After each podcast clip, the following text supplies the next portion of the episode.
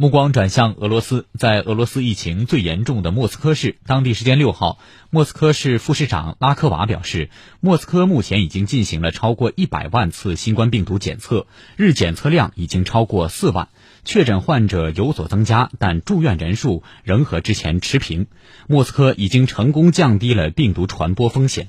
同一天，为应对疫情，俄罗斯总统普京举行会议，讨论先前实施的相关抗疫措施执行情况，商讨逐步解除限制性措施的可能性。相关情况，我们来听总台驻俄罗斯记者李俊祥的报道。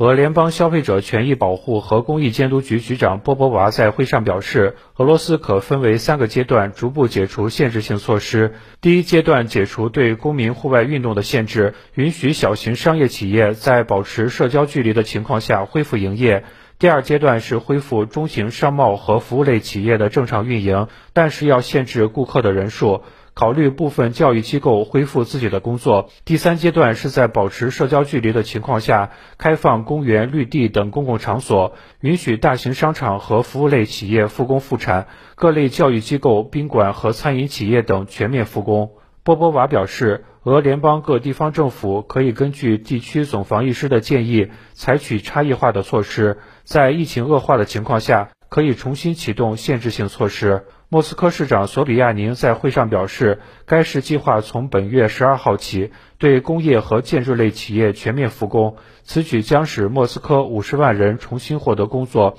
对整个俄罗斯的经济发展也很重要。因为莫斯科企业的订单在全国范围内可以创造三百五十万个就业岗位，保证机械制造、建筑等企业的运行。与此同时，索比亚宁还表示，莫斯科服务类行业复工还为时尚早，将继续采取限制性的措施。普京支持波波娃和索比亚宁提出的建议，并表示，考虑到疫情扩散的情况。解除限制性措施的决定需要充分根据专家的意见，不可操之过急。急于解禁可能导致疫情防控局势倒退。此外，各地区疫情情况不同，国家将高度授权地方行政长官根据本地区形势采取相应的措施。普京还特别强调，有必要与国际伙伴开展抗疫合作，共同分享抗疫信息。